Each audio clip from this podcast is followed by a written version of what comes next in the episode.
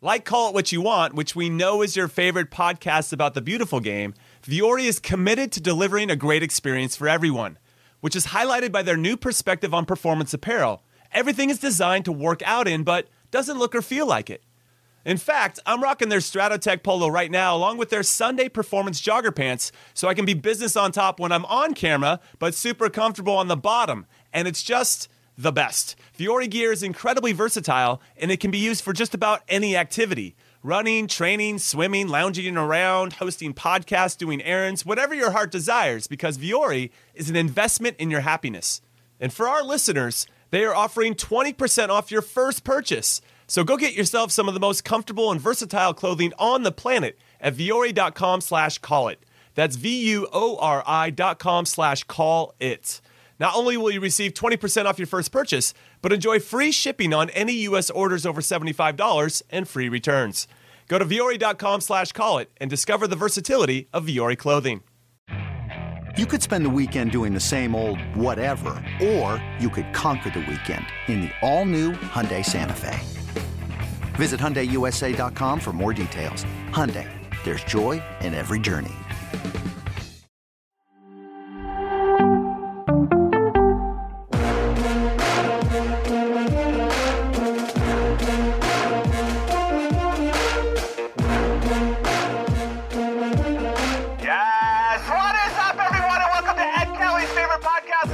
Trust.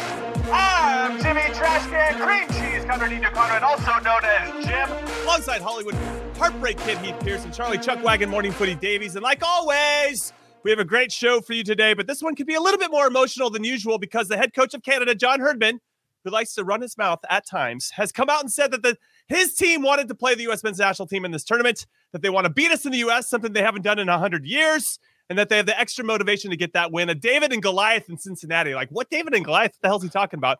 And that oh fires me up. It makes God. me want to play, actually. You want a piece of us? I want to give him a piece of us. I want to lace him up and actually play. But then I'm reminded, everybody, that uh, John Herdman is actually in B J Callahan's back pocket after B J led the U S men's national team to a dominating two zero win in the Nations League final against Canada. And then I start to relax a little bit. Anyway, how are you guys doing? You pumped me up with that intro, by Woo! the way. Let's go. Uh, yeah, I'm good. Well rested. Fourth of July was amazing. And I don't know, you missed our last pod. Me and Heath, we chopped it up. Yeah. So you got a lot, you got a lot to cover on this one. Hey, I, I will say this though. Hey, John Herdman's got a little uh Jurgen Klinsmann in him, huh? Like take going to the media constantly of just like lighting fires. Playing little games. The problem is, is that they had this whole like Kings of CONCACAF thing happening for a little bit, and now they're not. Um, and on top of that, he could just hedge like he did already and be like, you know, Guadalupe, Guadalupe didn't even get out of the group.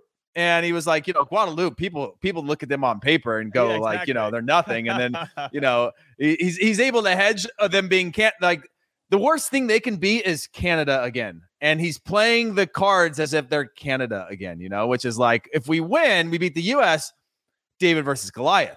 We lose. Yeah, but it was the U S, yeah, yeah. you know, like, right. what are we supposed to do? As opposed mm. to before when they were the Kings and and Milan Boran was wearing his sweatpants on the field and he was taunting crowds and they were talking about how everybody wrote them off. Like, that was a Canada that I was, I was all about that Canada. This, they were confident. No, Heath, this is John Herdman's ego right now. Oh, yeah, it is deflated, a little flat, a little flat, you know? a little flat. And yeah. he, for me, he's just screaming, me, me, me, me, me. Ah, ah, hey, hey, hey. Did he not learn his lesson in the World Cup when Croatia I, absolutely smacked I him agree. up? Just keep your mouth shut and focus on your own team. I, stop, I don't stop the David and Goliath thing. You, you, you won World Cup qualifying. You were in first place, and because of your tactics and your ego. You got absolutely smacked and spanked in the World Cup. And then in the Nations League, you got dominated again. So now in this tournament, the Gold Cup, get your team to focus on playing to their strengths. You don't have Jonathan David. You don't have Alphonso Davies or Kyle Larin or Tejan Buchanan. We get it. You're not as strong. But you Neither still have some U S. quality. You still have some quality. So go out there and and. Play a, a smart tactical game because you got out-coached by B J Callahan in Nations League. So let's see what you bring to the table in this game. Hey, okay, Jimmy, we're real, gonna have real, a preview. Oh, go real, ahead, go real, ahead. Real go quick ahead. on on on the on the Herdman uh, stuff. What I worry about with him, and I'm sure he's a good coach, right? Because he did he he did something spectacular with that Canada team going into the last World Cup. Not at the World okay. Cup, but to what he did to get him there was was like has to be respected. You know? Sensational. Yeah. But I feel like there is that turning point where now you got a bunch of people that are looking at Canada differently, right? Players and teams are prepping for them differently. The media is looking at them differently. The expectations are different. Right. And I feel like this is a real crucial moment for him to evolve and grow as a coach. And I worry that the screams and the the proud like beating of the chest through qualifying that was working isn't working now. And now this yelling from the top of the mountain feels a little bit of an insecurity versus like a confidence, right? Of like creating these narratives versus before things were falling in their favor. They were a good team and, and they were smacking people in the face in qualifying. This could come to backfire him in the end. And, and by the way, Canada as a federation in a lot of turmoil. So like sometimes it just might be better to let you motivate your players behind closed doors, get him to do it. Having said that, if they beat the U S, man, he's going to be on top of the world. Well, I think that, that he's trying to set that up. As we've discussed on this podcast a few times with various coaches in our careers, sometimes they use the media to motivate players, motivate their team overall. And to, I think the guy, let me say it like this. I think he's wearing a lot of different hats.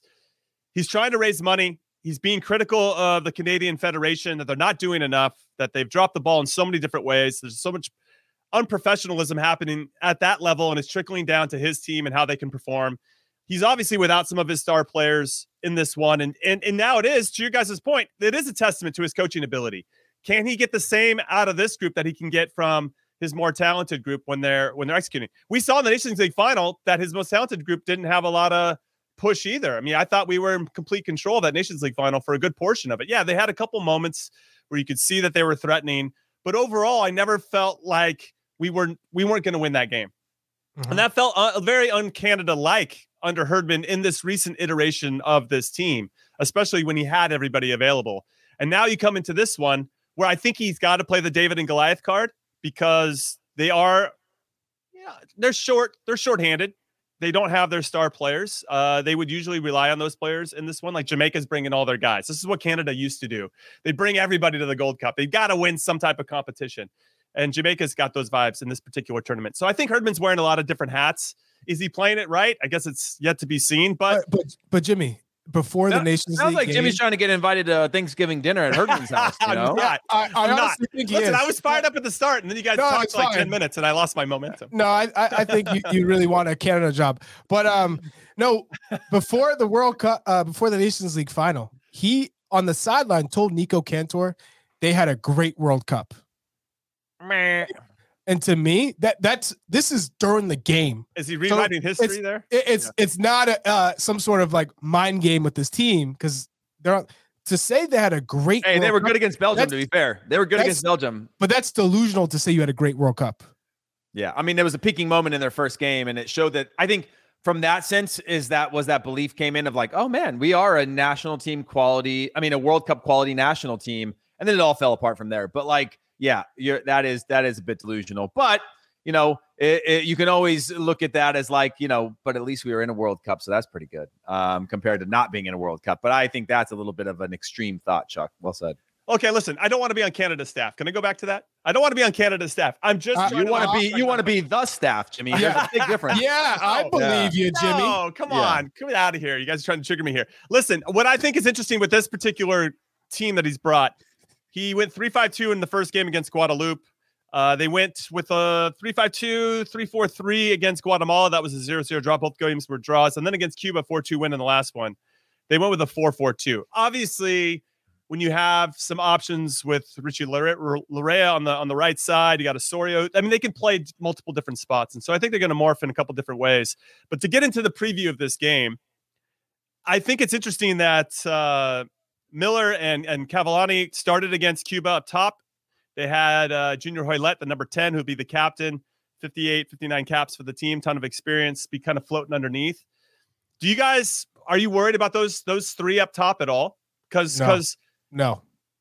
I, I don't know. It's just tough. It, the group stages are so hard to analyze in the Gold Cup because of the drop. You don't need to, you don't need to analyze anything. It, this, this is a Canada side that lacks a threat.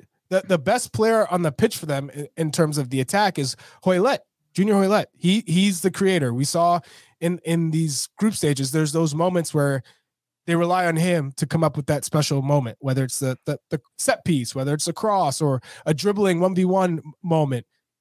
That's that's their their playmaker. And then Richie Laryea is probably the, the other most dynamic player. That's your right back, and he's been that guy for Toronto F C. Other than that, Cavallini ha- hasn't been a, a, a real problem in, in years. So, yeah, right, right. The, and the midfield is, is, I would argue, toothless. So, my, yeah, my guy is just, Jesus. He's not having you're, it. You're today, not. You're huh? definitely not running for Canada staff. That's, yeah. No, no, I'm not. I, and and I'm being real. I'm being real. This the, the the U S men's national team should toothless. win this game. Yeah, they should win this game, but yeah. obviously you got to go out there and perform. And with this David Goliath narrative that's being built by Herdman, I think that Canada does play better when they have their backs against the wall, just like we did for, for a long time until we got comfortable with being the favorites. And I think we're there now and a lot more comfortable with that role and, and mentality and mindset. But to Herdman's point, they haven't won in U S soil in over one hundred years. That's pretty wild. So they, they've got this kind of why not us at this particular moment type of theme. Now let's talk about the U S. Do you think any starting lineup changes from, from Trinidad into this one, or do you kind of continue to roll with what's been working? But, wait, whoa, whoa. Jesus Ferreira scoring a bunch of goals. Jimmy, okay. before we do right. that, whoa, whoa. Uh, we, we want to know what your, your starting eleven is. Cause Heath and I, we already dive dove into this head first. And we, we went, we were critical position by position. Who's your starting eleven for this game? Who do you think deserves to be starting? So I think that Matt Turner in goal will be the one. I like the back four that we've seen, or at least in this last game. I know Miazga was in for Miles Robinson, but I like uh, Brian Reynolds at right back, uh, Miles Robinson and and Neal, Jalen Neal at the center back position, and uh, DeJuan Jones at the left back spot. I think uh, B J was very complimentary of DeJuan Jones in particular in his matchup against Trinidad, so I don't expect that to change. I like the midfield of Busio, Sands, and Mihailović. I think that there's a nice balance there, and they all bring us something a little bit different. And I think Sands in particular has grown into that spot. I don't want to see a double pivot. I think B J made a mistake in that first game against Jamaica, and it showed, and the team just didn't flow as well. So I like that single pivot, and it obviously. All right, now we, yeah, now that we was because that was because Greg picked that first roster, and then B J took, B J was like, "I'm not letting you do that again, Greg. Keith, this is my team. I'm yeah, you're trying to sabotage me. yeah, I'm going with my team. We're going with the single. I'm going to have two uh, swing players and double eights, and and and we're going to work that way forward. You know." No, right, I, now, I now go with the front three because th- this three, is where it gets interesting. I know it gets a little sticky. I, I uh, Brandon Vasquez obviously been been impactful off the bench or with whatever role has been given to him, and he's done well. What's interesting is I probably would leave Zendejas off.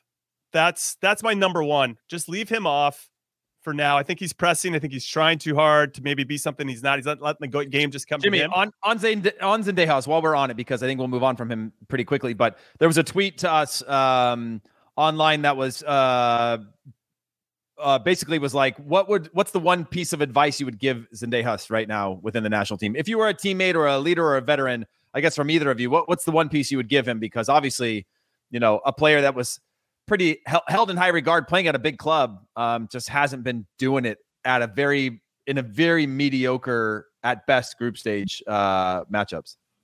I want to hear Charlie's. Yeah, it's Charlie. I, I I see my my my younger self in in him and in the mentality part, because I think he's trying to do too much and trying to impress, because he knows he's on the verge of of being on the A A team as a substitute versus you are on the outskirts as a B B player, and you don't want to be classified as a as a B player. So you're trying he's trying everything in his power to like stand out, whether it's with his touches, like doing extra touches, dribbling, like the fancy service. Just play simple. My my I, I think what I would say to him is doing less is more for you. Less touches. Be be ruthless in the attacking yeah. third, be a little bit more aggressive, but less touches in the buildup. Just movement, and then mm-hmm. work on your defensive responsibility. Sometimes that is a great way to get into the game and build confidence, and not only that, earn respect from your teammates, because sometimes you, you may feel like you haven't done enough yet to earn the respect of of the the your your fellow players, teammates, and that could be sometimes. Or you think issue. You've done too much, or you think right. you've done too much to be with a B team, right? Like there is a little bit of that ego that that that creeps into that as well. And I'm not saying that's that's his case, right. but we've all been in in the the A of our national team careers, and we've also been in the integrated sort of mixed squads. And there is a lot of different egos at play when you get into that dynamic of the group. And that's one thing I'll give the credit to this, this group seeming to be on the same page and motivated together. Jimmy, what's your, uh, what's your take? What would, what yeah, would I, I would uh, echo the sentiments of Chuck with just get it, play it and move. Just, just, and when it's time, if you're in a one v one situation, the corner of the box, then yes, take that person one-on-one. If you lose it, whatever. But that's, that's, we want you to have that confidence in those moments to do that. But if if you look up and it's a one versus two, you got to play it to somebody else that's in a better situation than you are. And you got to be able to recognize that situation as quickly as possible. I think he's like taking that extra touch. And then when you take that extra touch, all of your options that were on, on maybe the one or, or on, on your two touch, when you take that third, everything's off. Like it's not the same. All the, the passing lanes have closed. The timing of the runs are off. And what, anytime he takes that extra touch, everything kind of shuts down. And you guys know as teammates, when a person is in that rut, one of your teammates is in that rut, you're like, yo, play it quicker, man. You know, like it's just, you just, so it, I would just tell him to simplify, get it, play it, move, and, and put your, and, and then I like that, that ad there, Chuck, that the defensive side of the ball is really important. If, if you go in, I remember playing with Taylor Twellman one time, who never liked to play defense. And when he actually went out there and put a tackle in, you're like, all right, man, this guy's bought in today. Like there's still that nonverbal body language that this person's still going to do the little things that matter to help the whole team. And it's not just about himself. Yeah. I, sorry for asking all the questions, guys. I'd been hosting lately and I just want Jimmy to know he's on the hot seat. That, it's just like on the field, you know, you go on vacation, Jimmy, you let somebody step in and hey, you know, he, I, ask, I, love it. I ask great I love questions. It. I just want people to know that Jimmy's under pressure, you know, from that starting position. As well. Heath, so, you know, Heath, I like that. I like that. You know, I'm just Take the initiative. Control. Yeah, that's there it. You know, like, there we go. Zendejas, Zendejas can learn a little bit from yeah. you. You know what I'm yeah. saying? It just came out naturally. I've been, a, I've been, I've been in such a rhythm of just, you know, you know, gu- guiding this ship. Sorry, Jimmy. I don't mean to step on your toes. It's all good. It's all good. So, so when it comes to the number nine, or I guess maybe the other winger. So I guess I'd say like this: Cade Cowell comes in for Zendejas. I, I didn't mind Christian Roldan on the other side. I know it's going to ruffle maybe some feathers for the anti-MLSers out there, but I do think that there's some value for Roldan, who does more often than not keep it simple.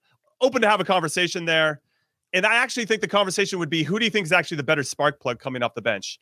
Could it be Zendejas in this one? I think whatever, Roldan whatever. is the better player coming off the bench in terms of like a defensive scenario, closing out the game. Sure, no problem, you, no problem. You know, you know what you're getting from Roldan from a, a work rate standpoint, a consistent work so, rate, so, and, and clogging up holes and, and tough tackles and adding another player into midfield or into wide areas, great. But I think from an attacking standpoint, to start the game, especially when you want to be on the front foot and you value your your creative sure. players more than Canada, I would I would start with Zendejas and then give Cowell the start.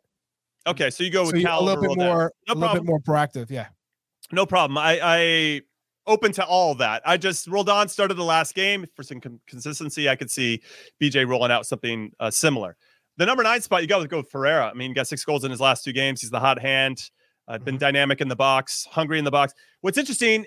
As I, I'm a big Brandon Vasquez fan, so you could potentially, I think it's throw off the apple cart a little bit, but you could put Ferreira out wide, which actually asking him to tuck in a little bit and seeing what that looks like. But I wouldn't uh, upset that right now.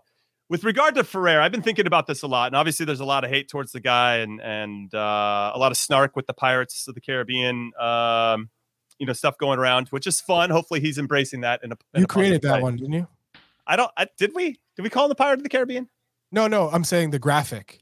no, no, I did one with um, Big Lebowski that nobody F's with the Jesus. But I, I, what's interesting is you said the it, guy, man. the guy plays right, and and if he's going to play lesser opponents like he has, my expectation is that he should get hat tricks, and the guy's doing it, and he can only play the what's in front of him. And now we're getting into games that are that uh, win or go home.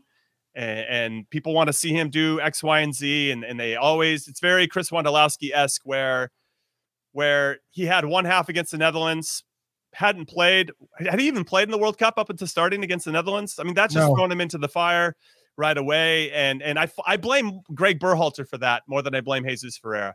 And so, so for him to get kind of sad, I don't know, brought into that in, in, in a performance. Yes, of course he could have played better. The whole team could have played better in that particular game. And, uh, I'm not trying to make excuses. I'm just trying to be thoughtful about and, and giving context to this. So Ferreira's for me has got to start. And uh, and as I mentioned before, Vasquez. Who in the hell thinks he shouldn't start? No, I'm just point? saying. I'm just saying. I'm, but but oh. there probably are uh, some yeah. some people in the community that think otherwise. But but but you know, there they, are people. They go they go every time Vasquez gets his chance, he scores type of thing. And I'm just like, yeah, I get it. If it's not working the second half, you can drop Ferreira into that midfield as like a withdrawn striker and and put Vasquez in there as as a different dynamic. Because look, if Canada come back and they they sit back the entire game and we're not able to have it. And what I liked about Busio and uh, Mihailović is that their willingness to make those penetrating runs off of the shoulder of the striker. So whether that's Vasquez or it's Ferreira, I think it'll be Ferreira, obviously, in the first half, the ability to keep those defenders honest and play off the shoulder of them. There was a good rhythm there that I was worried about. Oh yeah, if a team sits back, we're going to be underneath the whole time. But if they have mo- those more advanced positions and make good, well-timed runs, it will free up our ability to have a little combination play. So I, I'm, I, yeah, obviously I'm, I'm going with Ferreira as the starter in that one. Yeah, too. yeah. There's, I mean, you have to. You couldn't sit him at this point, given how. Well, so are you saying, are you saying Zendejas and, and Cowell, or, or who were you saying on your wings? Yeah, yeah, Zendejas and Cowell. Okay. And, yeah. and, and and I would try Zendejas on the left wing this time, because it seemed like he's more comfortable coming inside, playing on the left, than he is going down the right with his stronger right foot and and trying to cut into his weaker left foot. Because he doesn't have the pace to beat you. So he, naturally, he's got to cut inside.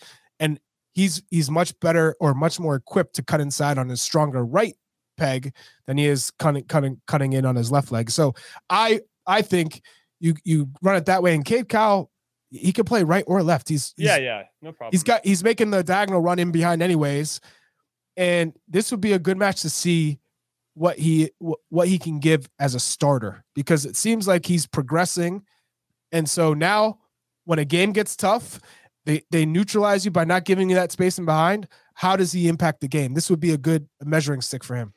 All right. So before we take our first break, what are we saying scoreline predictions for this one? And and to your point, Chuck, I do think this is going to be a different type of challenge for our players, especially the attacking ones, because Canada probably be the most organized team we'll have faced so far in this tournament.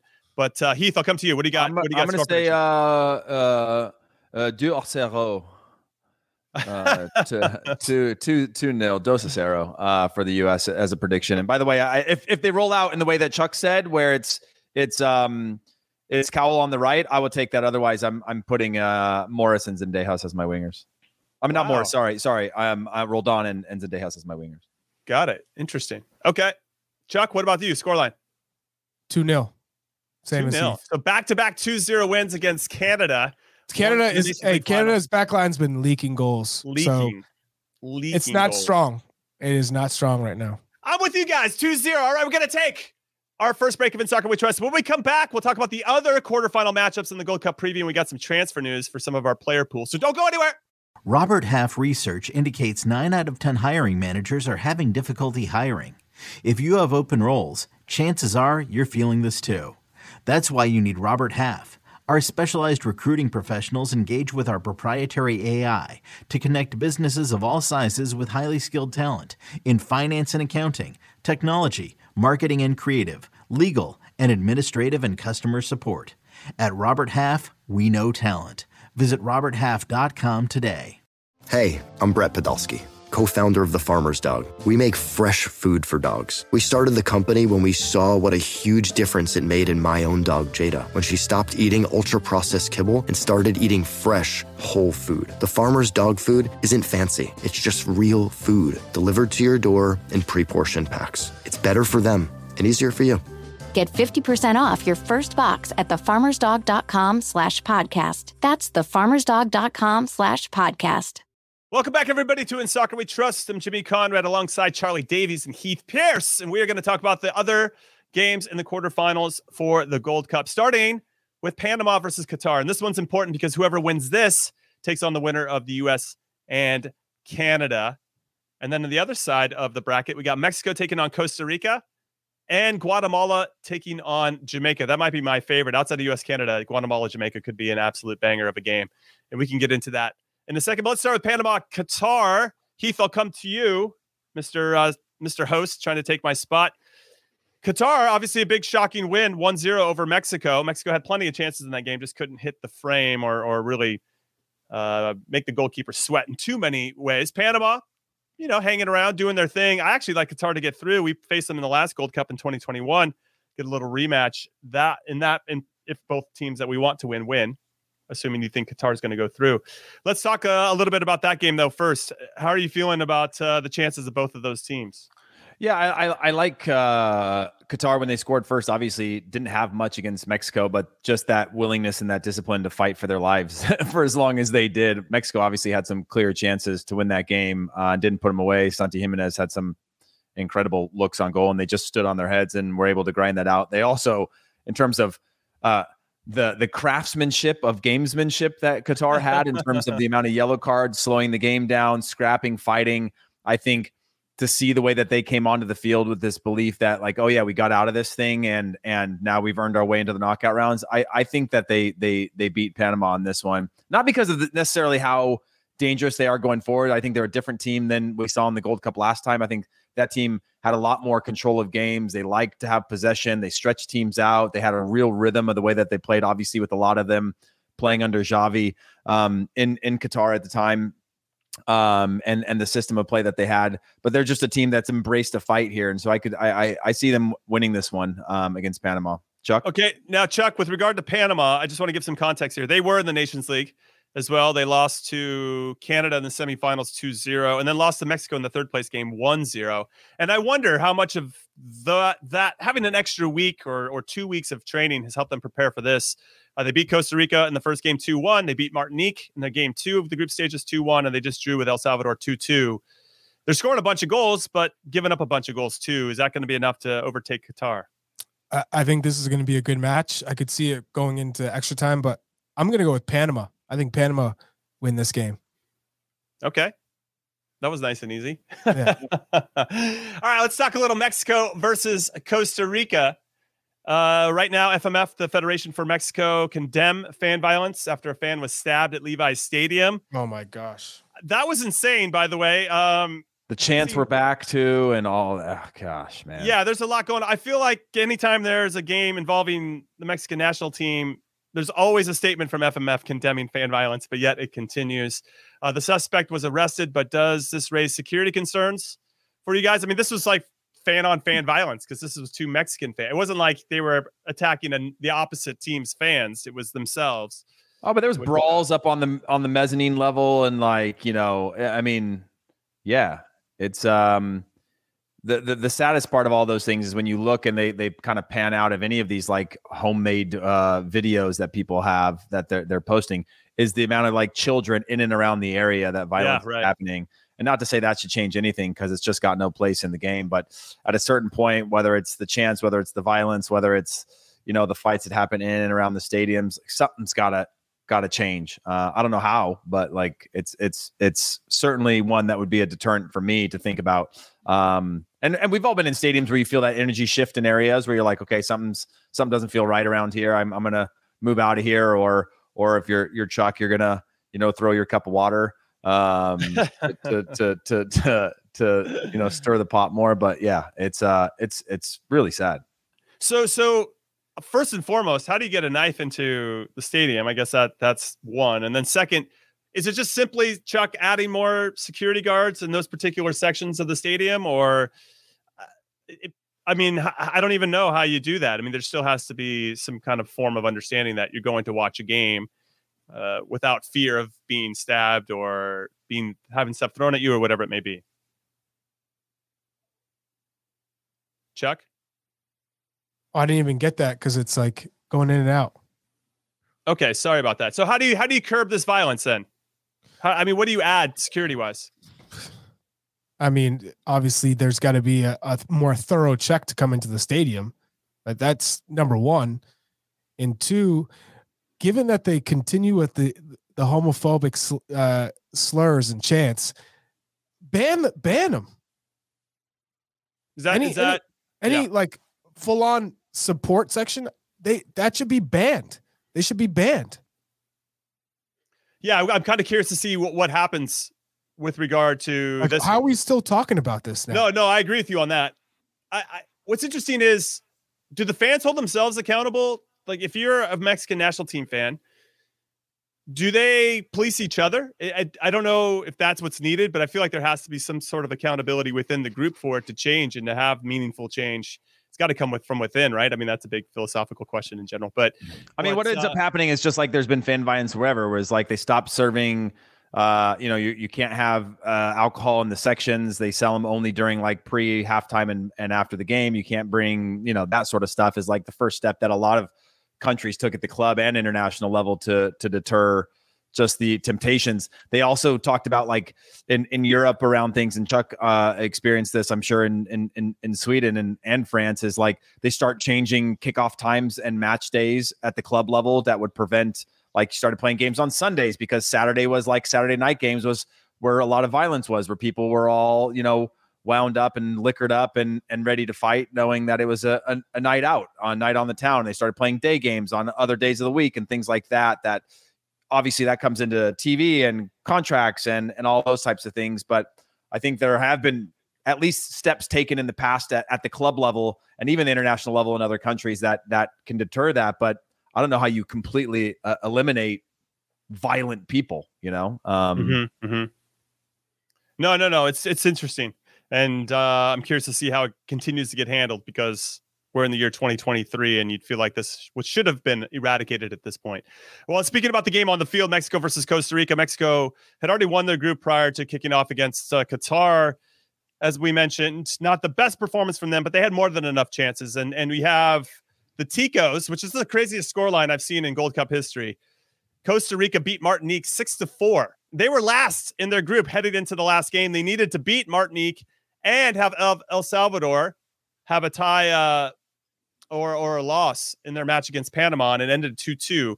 And that's why uh, they find themselves second in their group. So that is pretty crazy. This Ticos team, in their own type of transition stuff, we talked about them before. A lot of aging players there that they're still trying to get away from and it, that have that young talent emerge. I don't know if that young talent has really filled those gaps, and that's why they continue to go with the older players. But this Mexico team under interim manager Jaime Lozano has scored some goals, and they look a little bit more adventurous. They look a little bit more, I don't know, in some ways having a lot more fun, or looking like they are. I know the Qatar result aside, they still had enough chances to get a result in that one. I feel like Mexico are going to win this one. And they're going to take on Guatemala, Jamaica. I could see Mexico, Jamaica, and then U S, Panama, or U S, Qatar in the semis. What are we thinking about this one? Chuck, I'll come to you first. Mexico, Jamaica? Or Mexico, Costa Rica? Uh, I, Costa Rica just doesn't have enough going going forward. I think Joel right. rely too heavily on Joel Campbell.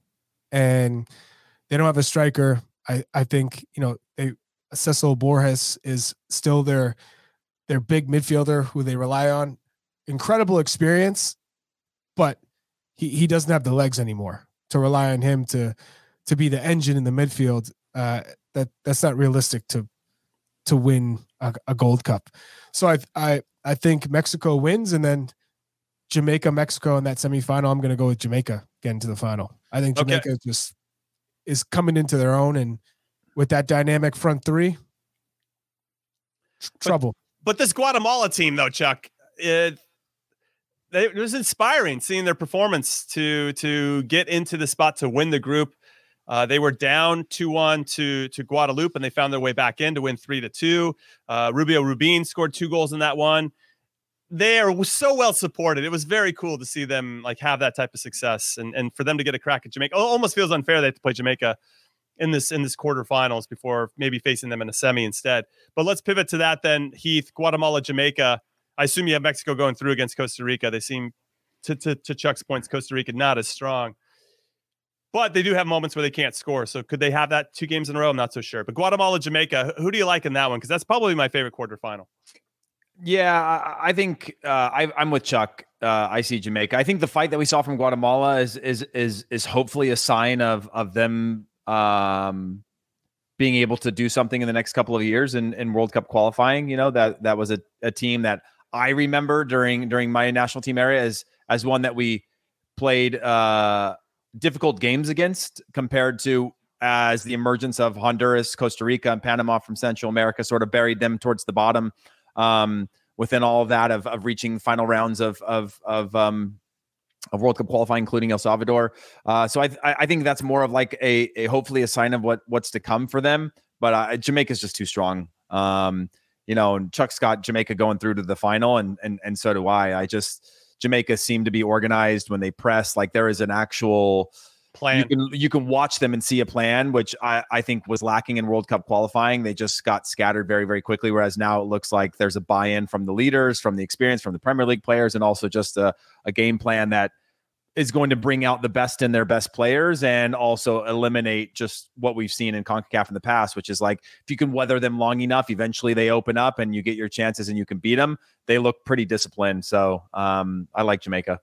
Okay, let's be master pro- prognosticators. We have eight teams left here as we get into the knockout rounds of the Gold Cup. Are we talking U S Jamaica in the final? I'm seeing some comments there in the YouTubes saying yes. that uh, Jamaica's going to play us, or we're going to play Jamaica twice in this competition. You got uh, that's what I that's think. A quick yes from you, Chuck. Yeah, I think yeah. Jamaica are favorites in this tournament right now, still based on like how they've played, how they've handled the group stages, the quality of players that they have, where those players are on the field in terms of like their offense against our best uh, back four. I still, they, they, they're stronger. They're stronger than, than, than we are. I like the, I love Jalen Neal getting the minutes, but like, you know, that's a, that's a strong team. Whereas it's not like it's, you know, Canada in the past had a, you know, a kind of a, not a star defense, but they had a strong foundational defense that allowed their attacking players to, to, to, to be better. Yeah. Um, I'm going both those teams to the final. Jamaica, Mexico though, would be a cracking semifinal. So I'd be a, Be f- fun to see that. I think uh, when the U S gets past Canada, we could argue probably the, the easier of the two sides, and then hopefully U S Jamaica in the final. That would be pretty cool. Even though I'm sure the the people that uh, want to make the money at CONCACAF would prefer U S Mexico in the final. But we'll have to wait and see. You know what, producer Alex, we're going to get into our second and last break of In Soccer We Trust here because we have a lot of big transfer talk that we want to get into. There's some big news surrounding a lot of our players in the player pool. So we're going to get that break early, and then we can get into that. So don't go anywhere. eBay Motors is here for the ride. Remember when you first saw the potential? And then through some elbow grease, fresh installs, and a whole lot of love, you transformed one hundred thousand miles and a body full of rust into a drive that's all your own. Look to your left. Look to your right. It's official. No one's got a ride like this. There's nothing else that sounds like, feels like, or looks like the set of wheels in your garage. With over one hundred twenty-two million parts, you can make sure your number one ride or die stays running smoothly, so there's no limit to how far you can take it. Brake kits, turbochargers, engines, exhaust kits, roof racks, L E D headlights, bumpers, whatever your baby needs, eBay Motors has it. And with eBay Guaranteed Fit, it's guaranteed to fit your ride the first time, every time, or your money back. Plus at these prices, well, you're burning rubber, not cash. Keep your ride or die alive at ebay motors dot com. Eligible items only. Exclusions apply. I'm Sandra, and I'm just the professional your small business was looking for. But you didn't hire me because you didn't use LinkedIn Jobs. LinkedIn has professionals you can't find anywhere else, including those who aren't actively looking for a new job, but might be open to the perfect role, like me. In a given month, over seventy percent of LinkedIn users don't visit other leading job sites. So if you're not looking on LinkedIn, you'll miss out on great candidates like Sandra. Start hiring professionals like a professional. Post your free job on linkedin dot com slash recommend today. Yes. Welcome back to It's Soccer We Trust. I'm Jimmy alongside Chuck and Heath. It feels weird to Your say. Your deputy co-host. Our one is our deputy co-host. And uh, we're obviously excited that you're here with us, joining us either live on the YouTubes or whatever podcast platform of choice that you like to listen on. We appreciate you guys. Now, we got some transfer news we got to get into. We're going to start with Weston McKennie. And Chuck, I'm going to come to you on this because he's in talks with Borussia Dortmund. Now, there has been some news that I saw with regard to him that it's being reported by some that he's in advanced talks with Dortmund. And then the Bild over in Germany is saying that there's no way that Borussia Dortmund would sign a player that played for Dortmund's biggest rival, Schalke, ninety-one times. Like, they just won't do it. So that maybe there's a little bit more smoke to it. Not to say that, that Dortmund doesn't need some midfield presence, and the fact that Weston can play multiple positions in midfield and, and various roles, and obviously has Bundesliga experience as well as European experience and all that. And there's rumors too that that Weston potentially wants to go back to the Premier League. What are you hearing? What are your thoughts? And do you think Borussia Dortmund would be a great fit? Well, one thing is wanting to go to the Premier League versus a team wanting you and it fitting, it working. True. You're not being deemed surplus to requirements. If if you go to a club that has enough midfielders, you're not going to get playing time. You only go to a club that makes sense. A Brighton, if a Brighton was interested in you because they've lost, they've lost uh, McAllister, they may lose Caicedo, there's going to be some needs for bodies in the midfield. That would make sense. You'd say, let's go. Uh, a Newcastle, even they just signed Sandro Tonali. You could, you could argue that he could maybe get some, get in, get some minutes alongside Tonali. I don't think Newcastle has the strongest midfield, central midfield. So that could be a, another option if, if that were, if that were the case, but it's You're not. You're talking to a Newcastle fan here. I think You're West telling me would, Weston couldn't get into the, the midfield there? I mean, we have Bruno Guimaraes, we have Joe Linton, and now we have Sandro Tonali. I think our Joe Linton's not central. He well, he's been dropped off, and that's where he kind of plays like a hybrid eight. But but he's been excellent in that position. But I hear what you're saying. I just don't know if he would go and start. I think he'd have to fight to get in there. But that's a different conversation with Newcastle. A hundred percent. But I, I'm just saying, if that was were the case, like he's better than Sean Longstaff. So if, yes, if yes. and Sean Longstaff gets playing time. So my he point does. is that's fair. If, if you're Weston McKennie, you, you have to go to a place where you're going to play and compete, and Dortmund's still in Champions League. And I feel like the way he plays, his style, it's a perfect fit for Dortmund. They just lost uh, Jude Bellingham. And then uh, Guerrero, Rafa Guerrero, who's more of a left back, but he played and Dahoud, in, and Dahoud left as well. And he plays more centrally, uh, mm-hmm. or he played centrally in that game, the last game against Mainz. I think Weston McKennie would thrive with that Dortmund side, given the way he plays. He's he's an eight, box to box, and th- that could be a great spot for him. Okay, Heath, thoughts on Weston McKennie? And I, I don't know exactly what the best team situation would be for him, but obviously yeah. a team that would play him regularly, but which team out there is going to do that?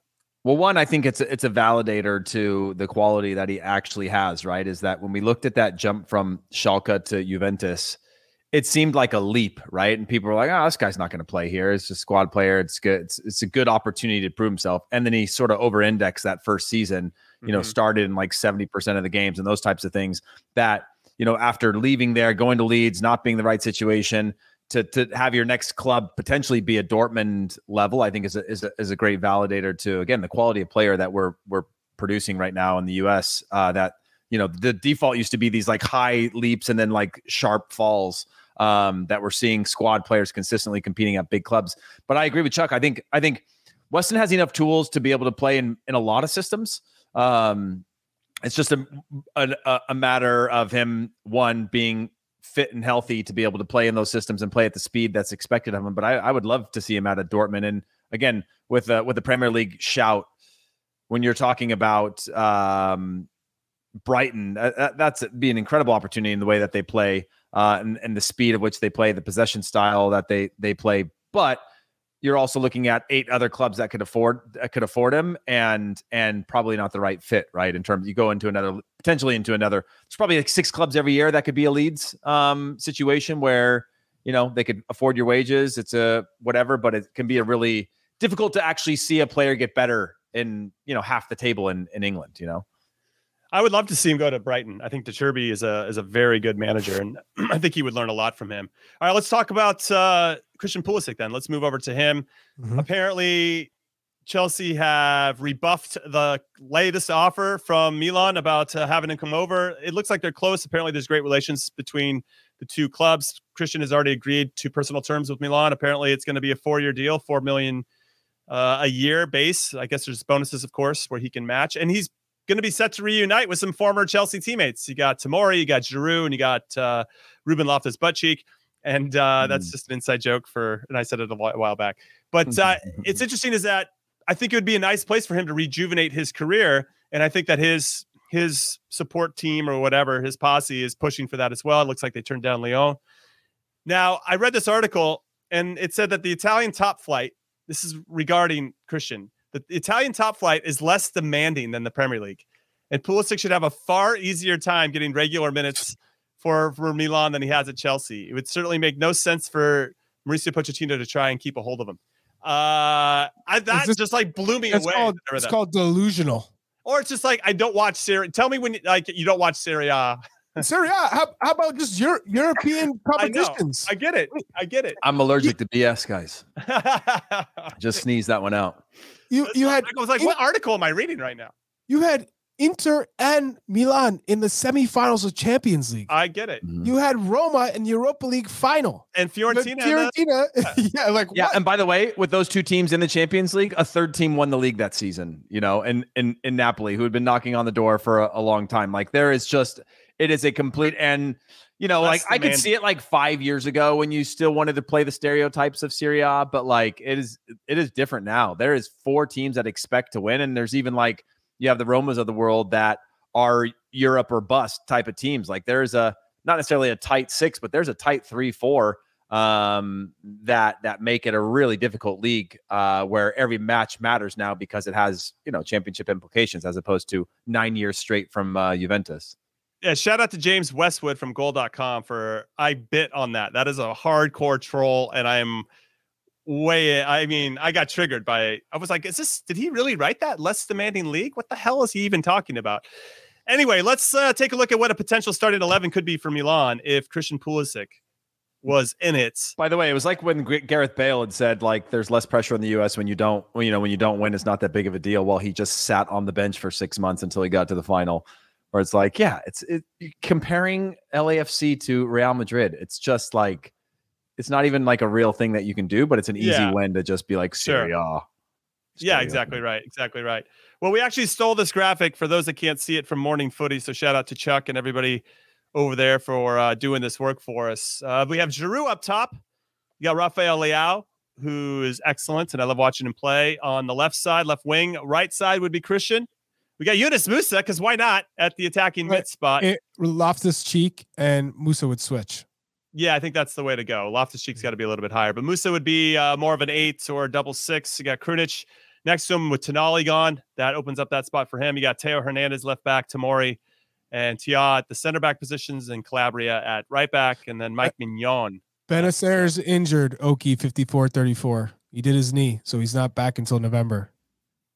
Chuck Wagon one, commenter zero on that, but uh, a pretty solid team.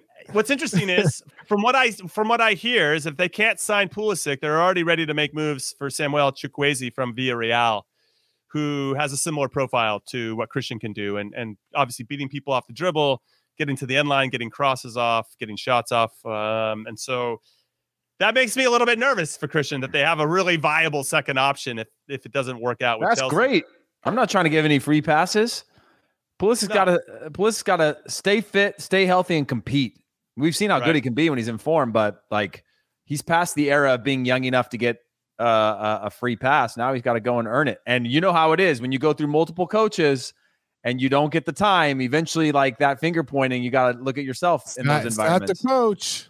Yeah, yeah. Are, wait, are we talking Serginho Dest or Christian? Who are we talking about? I'm talking. Oh, no, I'm sorry, that's terrible. Oh, Serginho Dest. Serginho Dest just had one professional year of soccer at Ajax that was unbelievable, and then started him on this trajectory that, like, we knew that he wasn't quite there yet. But you know, valuable experience. We we'll see. We we'll see where he ends up. All right, some other transfer news. Brendan Aronson looks like he's heading to Union Berlin, according to reports. He's going to be joining on loan from Leeds. Uh, presumably with an option to buy. So we'll see how that works out for him. I think the Bundesliga would be a great league for him. Uh, it's less demanding there. It's less demanding in the Bundesliga. Uh, Ethan Horvath Dude. apparently won't return to Luton Town. That's shocking, um, by the way. Yeah, he they the club did not exercise its option to buy on its loan from Nottingham Forest. I so wonder what that report, number was.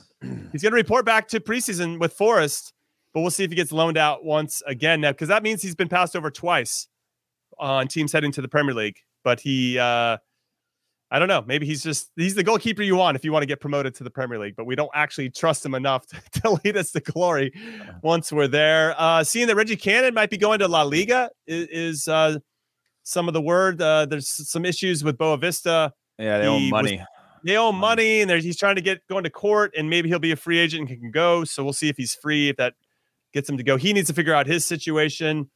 And so uh, those are the other ones that, that kind of jumped out in terms of uh, in news. I don't know if you guys got anything else or if you want to speak about those players. The Horvath one is, is I don't know, I'm disappointed for him. Obviously, he did a great job to get Luton Town promoted. So to not be able to follow through on that journey to the Premier League is, is kind of sad.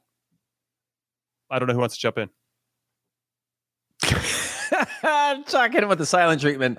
Uh, no, I, I, um, I agree. But I think, I think he's shown enough that, that, whether he's a starting uh, Premier League keeper, I'm not really sure, but he's obviously good at uh, what was was was really good at, at helping his team last year. I think he'll get another loan loan loan job, or hopefully uh, a permanent move somewhere for him. But you know, I, I what about this? Um, anybody seeing this uh, Manchester United for the? Uh, I can't remember what his name is. The goalkeeper that has that could play for the U S, play for Japan's uh, U twenty and youth national teams. I don't know if you guys saw it, that that one come up recently today. Um, I'll tell you his name.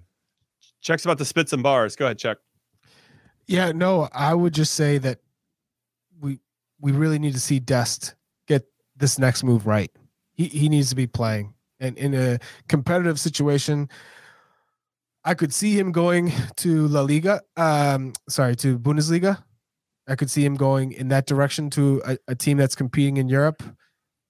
It could be a great fit for him, given he's he's on a team that is he's going to be protected, and he can go up and down the right flank. Maybe a three five two. Any any team that's playing a wing back, it might be best for, for him. Best case scenario, mm-hmm. given the defensive responsibilities for that wing back. But uh, he, we saw in Nations League, he is such a talented player, and I want to see him continue to progress, and, and he's, he's got to find the right club to maximize his. Why are you holding the microphone like you're talking to somebody in the front row of your concert right now? You know, he's spitting bars hey, right now. Hey, Garth, Garth Gasper, shout out. shout out. Shout Big out to up. Garth Gasper. Be up, be up.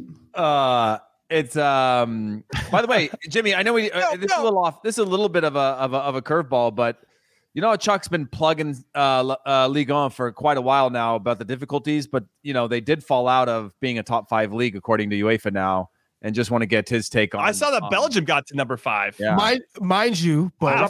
that, that for for for the the per, for the people who put out that that was for just the twenty-four, uh, the last season. That's that's just one season that Holland, the Nether, the Dutch Eredivisie. Wow, he's tripping up on his words. Oh yeah, now, he's, he's now all of a sudden. You, you guys, you guys are forgetting it's just one season, because you had some some teams go a little bit further in, let's say the European Conf- the Europa Conference League. We'll see next year what happens. Yeah. Okay. Man, it's Chuck, Chuck, Chuck wants to work for Ligue one at some point. Oh, yeah. It's nice. Let's, oh, let's but when hey, the, but when a player has a bad year, Chuck writes him off. You know, yeah, we, yeah. You know, I think the Dutch league is honestly better than the French league. Let's be real. Any, any, like it, you anything, hey, anybody, anybody who thinks that d- does not know football, I'll tell you that from top to bottom. If you're saying the bottom, the Dutch teams in the bottom of the league are. Have no bit would not even come close to surviving in Ligue one. Chuck doesn't like Groningen, then apparently. Did you see them play? I did. It was hard. I couldn't watch it after a while. That's why I just had to get my highlights. People can can obviously it's because P S G come in and the Qatari own. They buy who they want. They do what they want. Chuck's biased, and, and they win the league. They win. They're supposed to win the league easy. So now people say, "Oh, the league is crap because P S G wins every year." That's not the that's not the case. There's so much talent in the French league, and teams are, it's very difficult league to play. Man, Chuck's getting heated. Now, if you play for Ajax or P S V, you know, Feyenoord, you, you, A Z Alkmaar, those teams are are incredible. They are good, but the bottom half of the Dutch Eredivisie is garbage. So I don't I don't want to hear the oh the Dutch league's better than the French league now. It, it, we all know it goes in waves. It, t- teams are sometimes stronger than others. They they when when Ajax won Champions League, where, where everyone's saying the Dutch league is better than Serie A or La Liga or the English Premier League. Let's be For real. That year, yeah. Yeah. All right, all right. Let's get ba- let's get back on track. We got uh, a little uh, little conversation here to have about M L S. I want to give a shout out to El Trafico, which smashed M L S attendance records at the Rose Bowl this uh, July fourth. eighty-two thousand people came out, and it was a cracking game. Some great goals. Tyler Boyd scored a screamer and uh, had a great assist to Ricky Pooch for the winner in that one. L A F C, though, only two wins in their last eight games. They have some of that uh, CONCACAF Champions League come down, the, the hangover, as it were. It happened to Seattle Sounders one year. We saw it happen to Toronto and Kansas City. When anybody that tries to make a strong run in the CONCACAF Champions League seems to struggle. Philadelphia last year, I think, a little bit too. And and L A F C seems to be going through it. So I'm very curious to see how Steve Cherundolo is going to manage a, a pretty significant low, I'd say, in his young managerial career. Don't know if you guys want to talk about that. I also want to get into Inter Miami because they're looking to sign Jordi Alba to go along with Sergio Busquets. The Adidas store in New York City is now selling Messi jerseys, Inter Miami Messi jerseys, even though his official announcement hasn't been made yet. So I think that's a good sign. And Jorge Mas, uh, the co-owner, said that he's going to get like fifty to sixty million a year. So you got to love that. What's interesting, though, is that Rodolfo Pizarro, one of the D Ps for Inter Miami, came out and, and said that, or I guess Tata Martino, who's been named as the manager, has come out and said that they'd like to keep Pizarro for footballing reasons, but because of the administrative stuff, they might have to let him go. And Pizarro's like, what league in the world does this? I'm paraphrasing here, but I don't understand why they even have these rules, which is a nice shot at MLS's uh, salary structure and, and roster rules. Mm. And here we are. So, so I just want to give a shout out to the Galaxy and, and L A F C for putting on another great El Tráfico. That derby never fails to disappoint, and to do it in front of that many fans who were up for it that night was very special. And I grew up outside of the Rose Bowl, so anytime there's a big game near where I grew up, uh, it always pumps me up. And then Inter Miami. It's crazy. That was postponed. That game was postponed. That's right. That was That's the right. season opener. That's right. Uh, and it ended up being like obviously a big, big, huge hit, which is awesome. Which is cool. So I don't know. Inter Miami. What's interesting is I think they have to figure out a way to be flexible with these rules and to navigate how to do it. Now, I know that Inter Miami got in trouble not too long ago and got, you know, fined and suspended or whatever the repercussions were because of their cheating ultimately. And now I feel like the league's got to help them cheat because they're terrible. And uh, it would just be, it wouldn't be a good look for Messi to come to Inter Miami, bring some of his friends, have Tata Martino in, and then for them to struggle. Like, they need them to make the playoffs. And you feel like they're going to get uh, a little help along the way to make that happen. Chuck, do you agree or disagree? I'm still fuming with this, the Dutch league. Oh my God. Oh my, we've lost Chuck for the show. No, I, I'm, I'm completely gone. The the bottom half of the Dutch league is so bad. It is so it. bad. I, and and to say that that league is better than the Liga is crazy to me. Crazy. But um, yeah, I I think just give me your you, thoughts on Inter Miami. Yeah, is, what, is this, that, this is what I'm gonna say. I mean, in terms of Pizarro coming out and saying, "Oh, but in Europe, if you're if you." They're going to sling him you, to the Galaxy you, anyway. You would just so. be on the reserves. Yeah, right. They, they try and freeze you out and force you to say, you know what? I'll take fifty percent of my salary to go for free or seventy-five percent, whatever you negotiate. But that's how it would work instead of saying, M L S can say, here's your full salary. You're gone. Mm-hmm. And you're a free agent. You can do whatever you want.